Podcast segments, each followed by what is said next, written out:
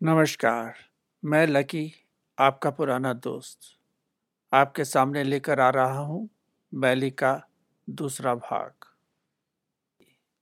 अब तक आपने सुना कि ऋतु के जाने के बाद उसका पहला जन्मदिन मनाने के लिए मैं अपनी बेटी रेहा के पास तीर्थन वैली के ड्योरी गाँव में जा रहा हूँ, जहाँ पर वह फ्रोडो और नीतीश के साथ एक महीना पहले ही आ गई है।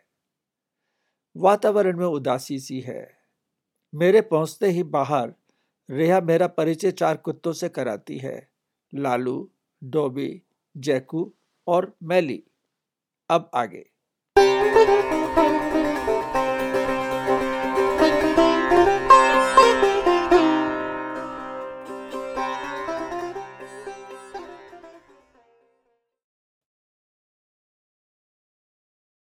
डिम्पल अंदर से भी उतनी ही सुंदर, मृदुल और विनम्र है, जितनी बाहर से कोमल, मधुर एवं दयालु।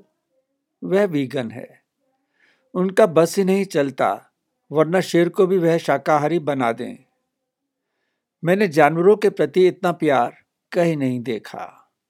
उनका चंडीगढ़ का घर ही छोटा सा जू है, जिसमें गिलहरी, कुत्ते, मुर्गे, सांप emu falcon, hawk egrets hornbill उल्लू, तोता, मैना, कछुआ, चूहे, बिल्ली, पता नहीं कितने जानवर एक समय रह चुके हैं या रह रहे हैं और रिलीज़ भी हुए हैं।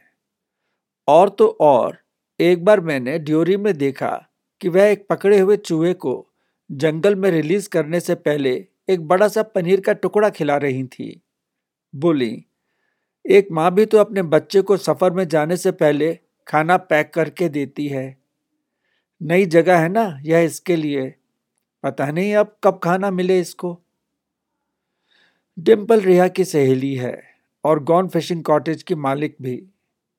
समुद्र की सतह से लगभग 1500 मीटर की ऊंचाई पर बसा 250 वासियों का यह खूबसूरत गाँव। कैंची मोड़ पर शराब के ठेके से शुरू होता है और तीर्थन नदी के पुल को पार करता हुआ इनके रिजॉर्ट पर खत्म होता है। यह लगभग एक किलोमीटर का पथरीला रास्ता किसी परिलोक से कम नहीं है। कोई सत्तर परिवार बसते होंगे यहाँ पर। साफ़, सुंदर, कलकल करती कलवारी धारा से लगा हुआ। यहाँ समतल जगह आपको मिलेगी ही नहीं। या तो आप चढ़ रहे हैं, या आप उतर रहे हैं। धारा नीचे बहकर उसी तीर्थ नदी से मिल जाती है, जहाँ से आप अभी आए हैं।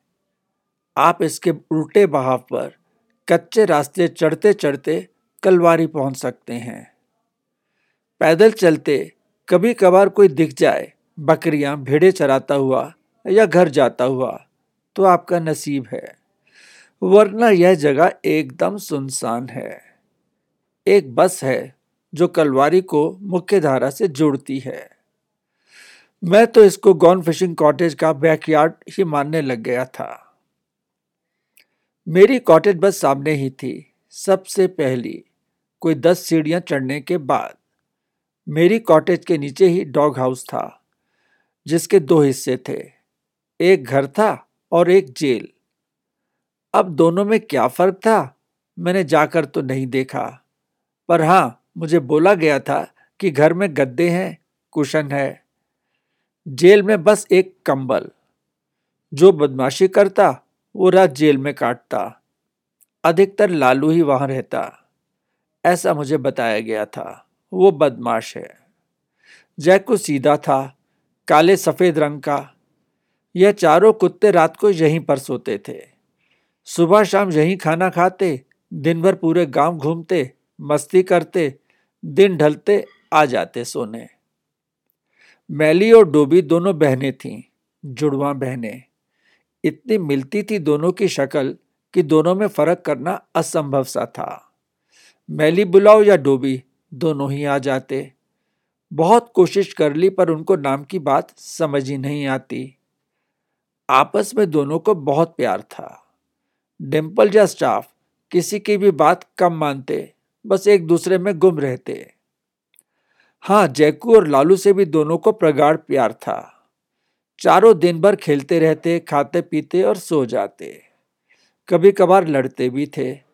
इतना लड़ते कि किसी एक को तो जेल में रहना पड़ता। लालू आवारा टाइप था। अधिकतर बाहर रहता और किसी न किसी से लड़कर ही आता। कौन मैली है, कौन डोबी है? इसके डिम्पल ने कई तरीके निकाल रखे थे। जैसे मैली को ग्लूकोज बिस्किट पसंद तो डोबी को डॉग बिस्किट। मैली के पैर में निचली तरफ़ एक तिल था, डोबी के नहीं। मैली को पानी में तैरना पसंद था, डोबी पानी से दूर भागती। डोबी बॉल के पीछे भागती तो मैली हिलती ही नहीं थी। और फिर डिम्पल ने मैली को लाल रिबन पहना दिया था। डॉबी को नीला, दूर से ही पहचान लो। यहाँ मुझे फिर से सुबह सुबह चाय की आदत पड़ गई थी। ऋतु के जाने के बाद से मैंने बैट्टी पीना छोड़ दिया था। यहाँ स्टाफ सुबह ही आ जाता, सभी कुत्तों को बाहर निकालता, खाना खिलाता। इधर मेरी चाय तैयार हो जाती। ऋतु की किस्मत में शायद ये नहीं लिखा था।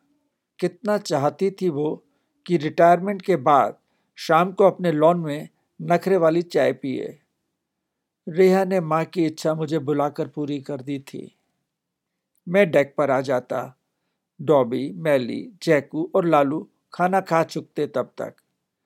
ठंड के मारे सबकी कुल्फी निकल रही होती। सबको इंतज़ार होता, कब साढ़े नौ बजे और कब सूरज ही दर्शन दे। इतने में लालू तो बाहर भाग जाता, पर बाकी कुत्ते खेलने लगते। साथ ही डाइनिंग हॉल था। मैं जमकर नाश्ता करता, तब तक धूप निकल आती। मैं बाहर खुली जगह पर बैठकर तेल मालिश करने लगता। मुझे फ्रोडो और मैली को इंतज़ार होता, स्विमिंग का। गॉन फिशिंग कॉटेज के बाहर ही, यहीं सामने, कलवारी धारा का बहुत तेज बहाव है, पर पत्थरों की वजह से बहाव टूट रहा है। एक बहुत मज़े की बात है यहाँ की। बड़े बड़े पत्थरों की रुकावट से एक झील सी बन गई है, जिसे हम इस रिजॉर्ट का स्विमिंग पूल कहने लग गए थे। सितंबर का महीना और पानी इतना ठंडा कि जान ही निकल जाए। पर फ्रूडो और मैली के लिए यह कुछ मायने नहीं रखता। एक, दो, तीन बोला नहीं कि दोनों भागकर पानी के अंदर तैरने लगते। डोबी बाहर से ही देखती और मैं बड़ी देर तक पानी पैर से छूता और झट से बाहर निकाल लेता। पूरे शरीर में सुइयाँ चुभो जाता पानी। एक कमकपी सी छूट जाती। दस पंद्रह मिनट के बाद ही पानी में जा पाता मैं। बड़ी मुश्किल से डुबकी लगाता और एकदम बाहर आ जाता कामते हुए। दो तीन बार डुबकी लगाता और उसमें ही मेरी हवा निकल जाती। एक बार मैं रेहा के साथ तैरते हुए दूसरे किनारे तक चला गया, जहाँ से पानी पूरे तेज बहाव से प्राकृतिक रूप से बनी झील में गिर रहा था। वहाँ डिम्पल ने मेरा हाथ पकड़कर चिकने हो गए पत्थर पर अपने साथ बिठा लिया। तब से मेरा ठंड से डर थोड़ा कम हुआ। किसी दुख की तरह आपको ठंडे पानी की भी आदत डालनी पड़ती है। एक बार जो आदत पड़ गई तो फिर सब सामान्य हो जाता है। अब मैं भी पानी में देर तक खड़ा होने लग गया था, कमर तक पानी। मुझे मज़ा आने लगा था। पर मैली और फ्रोडो मस्ती में गोल गोल तैरते रहते। बहुत कोशिश करते हम कि डॉबी आ जाए पर वो नहीं मानती। बाहर बैठी मैली और फ्रोडो को देखती रहती।